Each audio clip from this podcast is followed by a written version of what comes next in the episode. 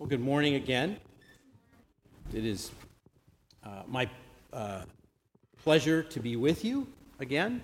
Uh, Father Astor is off this week, and we pray that he is enjoying a restful uh, weekend uh, with his family and that he will be refreshed as he returns to us again next Sunday for Pentecost Sunday.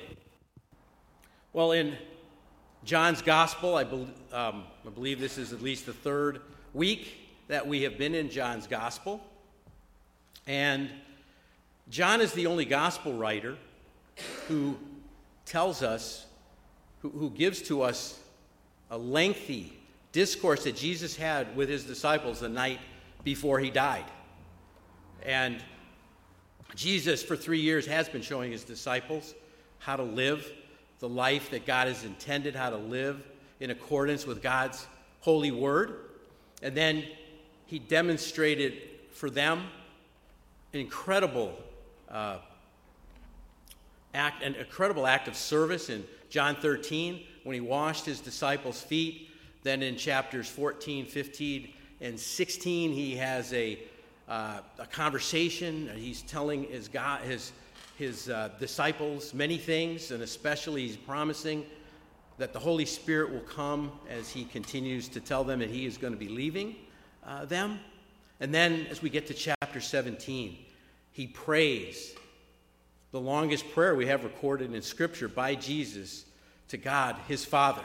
And he prays first in the beginning to his Father for himself. Then in our passage, he prays for his 12 disciples and then the other disciples who have, who have followed him.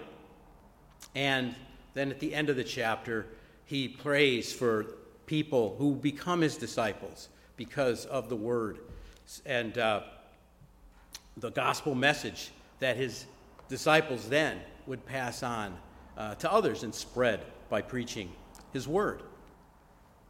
And Jesus had told them how to live while he was with them.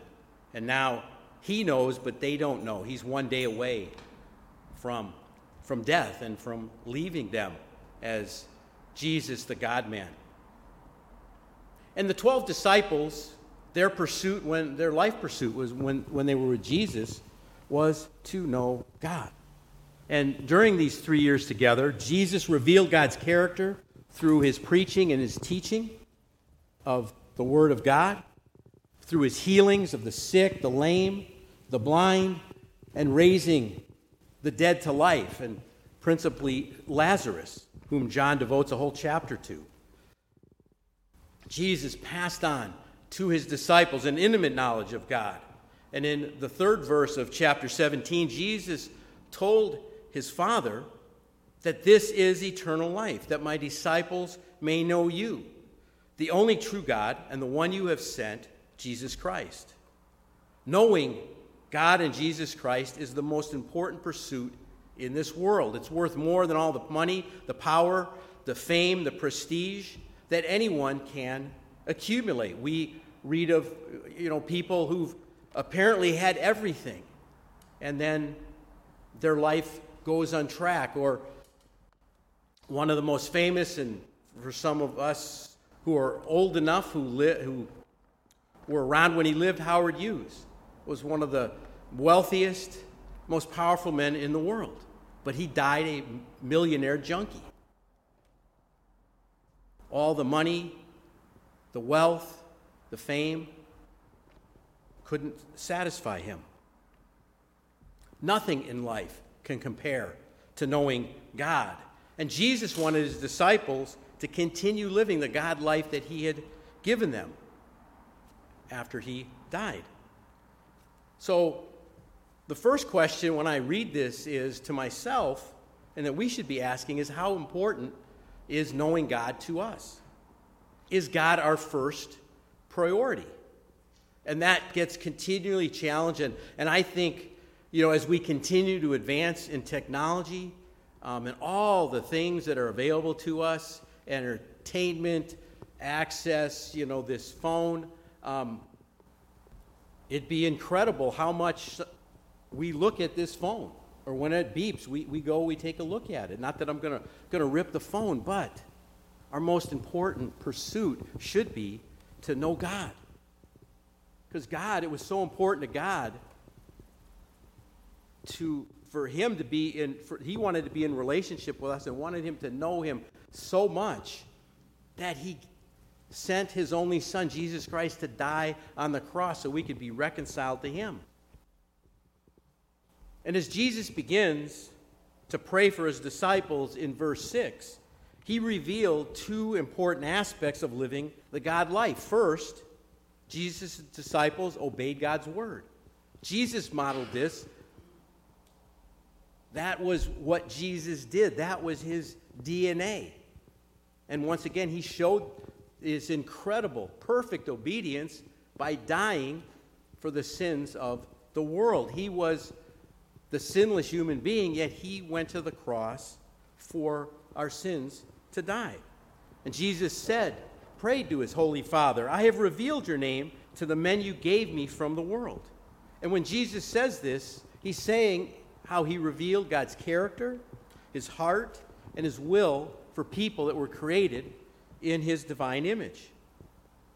And Jesus, the man, perfectly modeled how God wanted people to live, and he taught the disciples God's word. And his disciples obeyed his word.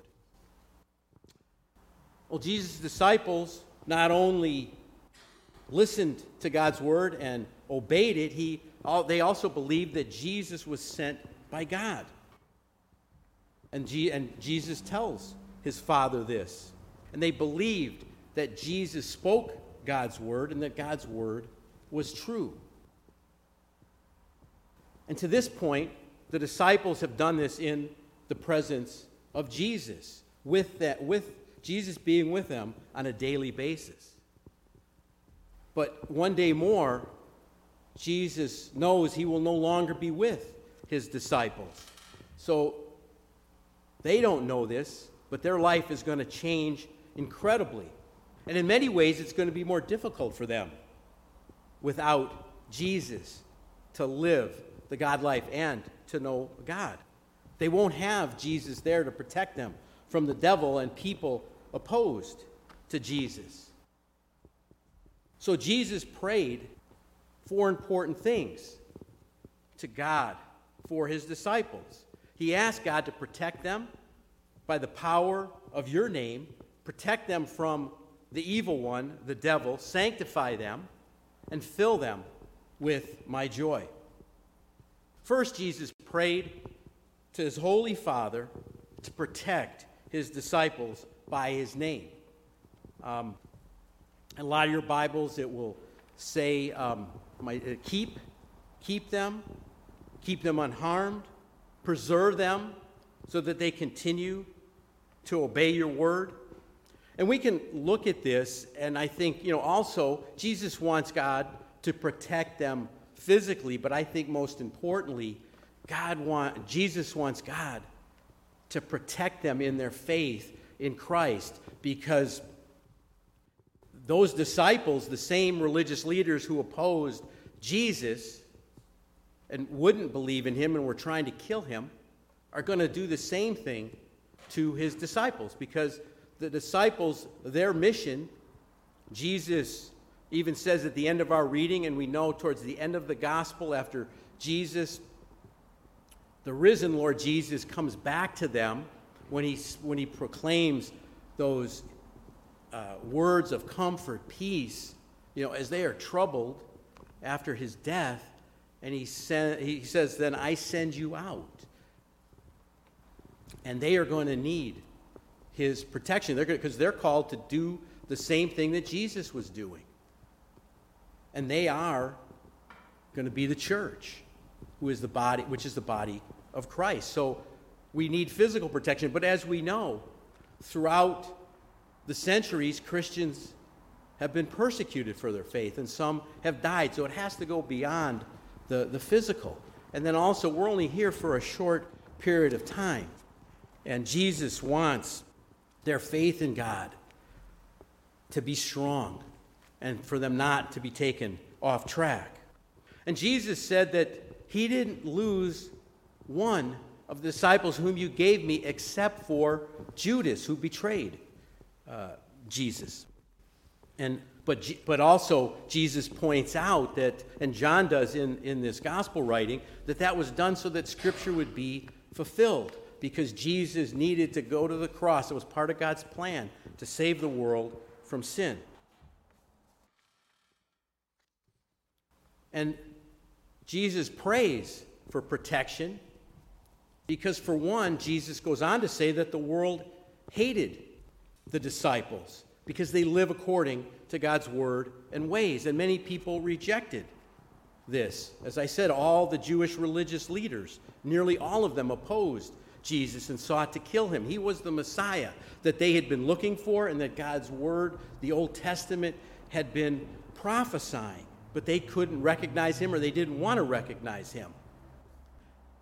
And because the disciples are going to carry on Jesus' mission, the religious leaders are going to oppose them too. And as we know, there were 11, 11 of the disciples, apostles, after Judas, and all but John were killed by others because of their faith in Christ. So we know that the world is going to be opposed to the gospel message of Jesus and that they will be challenged and threatened and tempted to stray away from their faith, a life saving faith in Jesus Christ.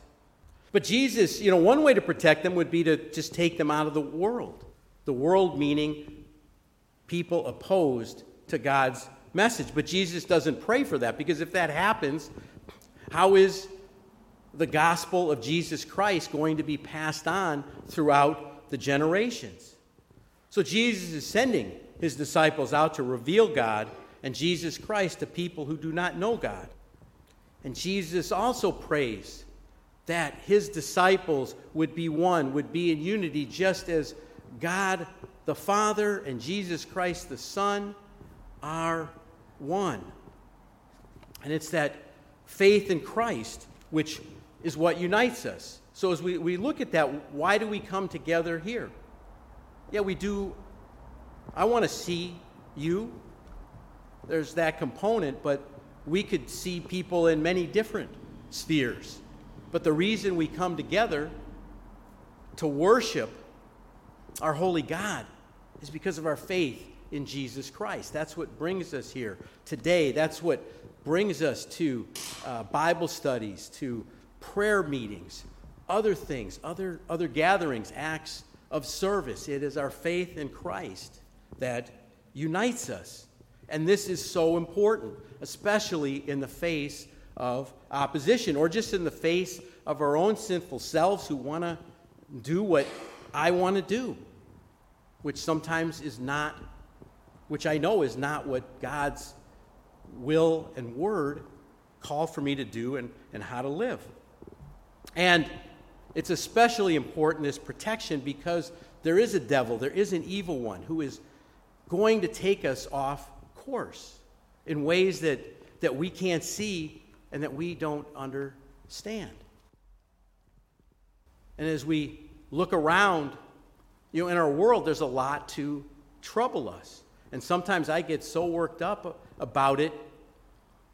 But as, as I was, you know, reading these scriptures and preparing this message and even thinking about you know, things I want to do, and while they may be good, once again, I'm drawn back. What does God's word tell me I should do? And what is most important?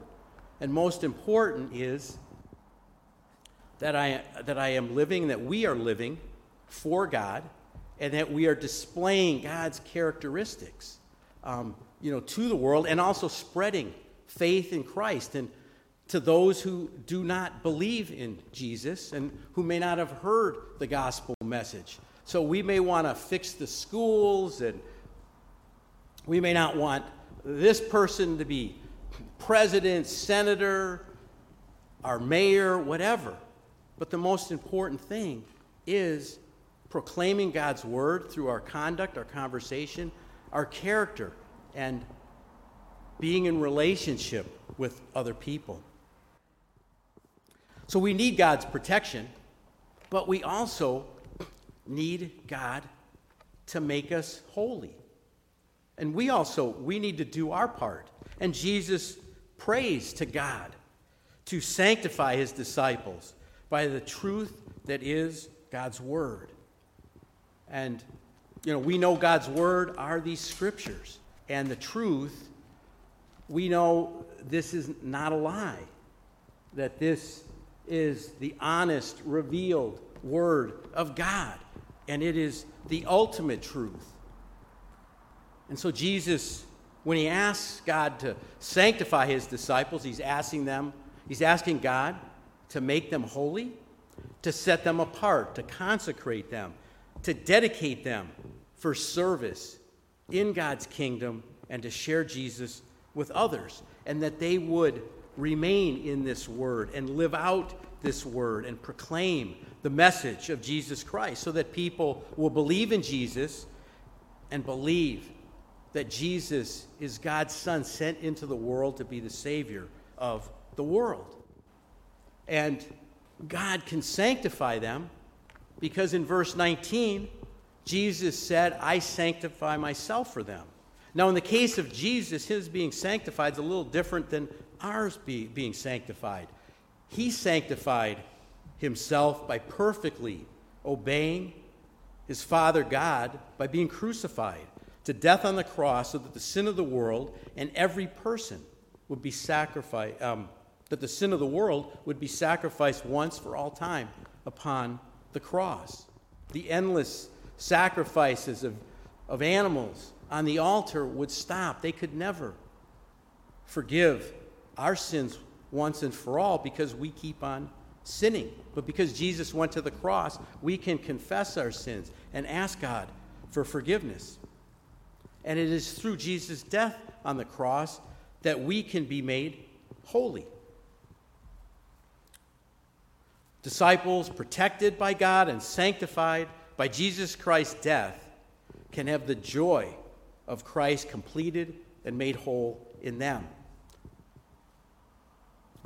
For me, this, this is, you know, one important payoff, one incredible benefit that we get back by you know, believing in God and seeking to set ourselves apart and to be holy as God is holy, to attempt that in, with our human limitations. Because Jesus wanted his disciples to experience his gladness and his joy to the full measure, to the highest degree possible. He says this in verse 13 at the end. I come to you, and these things I speak in the world, that they may have my joy fulfilled in themselves. And it's God's word and the love of God that make joy in human hearts possible. And our obedience to God's word helps us to stay, to have this joy, to experience this joy. And this joy in the Lord endures no matter what life's challenges and circumstances may bring. 19th century evangelist Dwight L. Moody once said, The Lord gives his people perpetual joy when they walk in obedience to him. I think joy is something we all want. And joy is that is, joy lasts in spite of the circumstances we go through. There's Sometimes we may equate joy with happiness, but some preachers have said happiness depends upon good things happening. Joy doesn't depend upon that. It can be tough when good thing, when bad things are happening and when a lot of good things don't happen for a long time. But it's that peace of Christ, the peace of God which surpasses all understanding. That lasts, and that is that joy. And we will, we will get through to the other side. And it may not be while we live here on this earth, because eternity is a long time. And in my human mind, it's like forever. well, I'm hoping, you know, that I'll live to 80, 90 years or something, but you just take that. Let's just say you live to 100. Well, how many centuries have our, we've got, we're in the, in year 2020. Well, that's only, that's less than 5%. Then you go back before Christ. It is just a small amount of time in this world that God created. And so when we believe in Christ, when we leave this earth, we will have that joy. And we won't have the things that may try to take that joy away from us. So seek that joy and that love of God that only comes from Him and fills our human hearts to follow God's will and way and to endure what we have to endure on this side of eternity. So, Jesus' prayer for his disciples in John 17, what he prayed 2,000 years ago for his disciples, remains his prayer for us today. Jesus' disciples are called to know God and live like they know him. Disciples Believers in Jesus Christ should be on a life consuming quest to be transformed by God and His holy word and to become more like Christ each and every day. And as the apostle Peter said in 2 Peter chapter 3 verse 18, grow in the grace and knowledge of our Lord and Savior Jesus Christ. And Christian author and professor Dallas Willard declared in his book, The Great Omission Reclaiming Jesus' Essential Teachings on Discipleship. He said, Our directions as we go are clear to be disciples or apprentices of Jesus in kingdom living, and by our life and words as his apprentices to witness of Jesus in kingdom living, and by our. Let me go back. I messed that up. Our, dis- our directions as we go are clear to be disciples, apprentices of Jesus in kingdom living, and by our life and words as his apprentices to witness, to bring others to know and long for the life that is in us through confidence in him. It's all true, it works, it is accessible to anyone, and there is nothing in the world to compare. God wants us to experience the joy of the Lord. And his prescription for joy is to stand firm on the foundation of his holy word and to trust and obey him at all times. It's not always easy, but living for God is the best way to live now and forever. Amen.